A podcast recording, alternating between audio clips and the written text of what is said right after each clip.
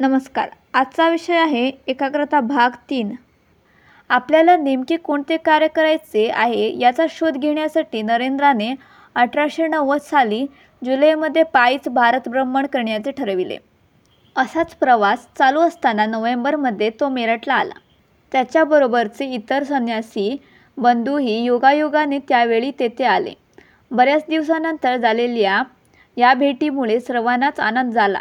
आणि ते एकत्र राहू लागले. स्वामीजी त्यावेळी मेरठमध्ये अभ्यास करीत होते. खूप वाचनही चालू होते.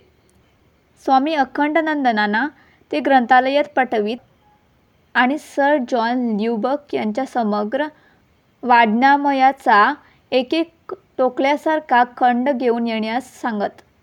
दुसऱ्या दिवशी आधीचा खंड परत करायचा आणि नवा घेऊन यायचा. असे बरेच दिवस चालले होते.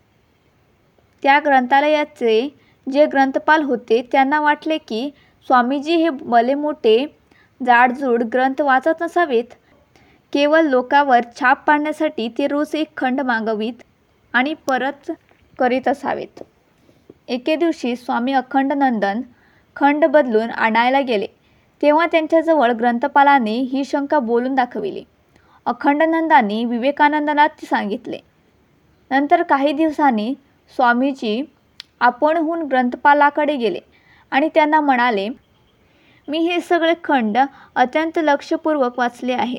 आपल्याला जर याविषयी काही शंका असेल तर पुस्तकातील कोणत्याही भागाविषयी आपण मला प्रश्न विचारावेत. त्यावर ग्रंथपालांनी त्यांना बरेच प्रश्न विचारले. स्वामीजींनी त्या सर्वाची अचूक उत्तरे दिली. ग्रंथपाल चकित झाले. असा माणूस त्यांनी उभ्या जन्मात पाहिला नव्हता.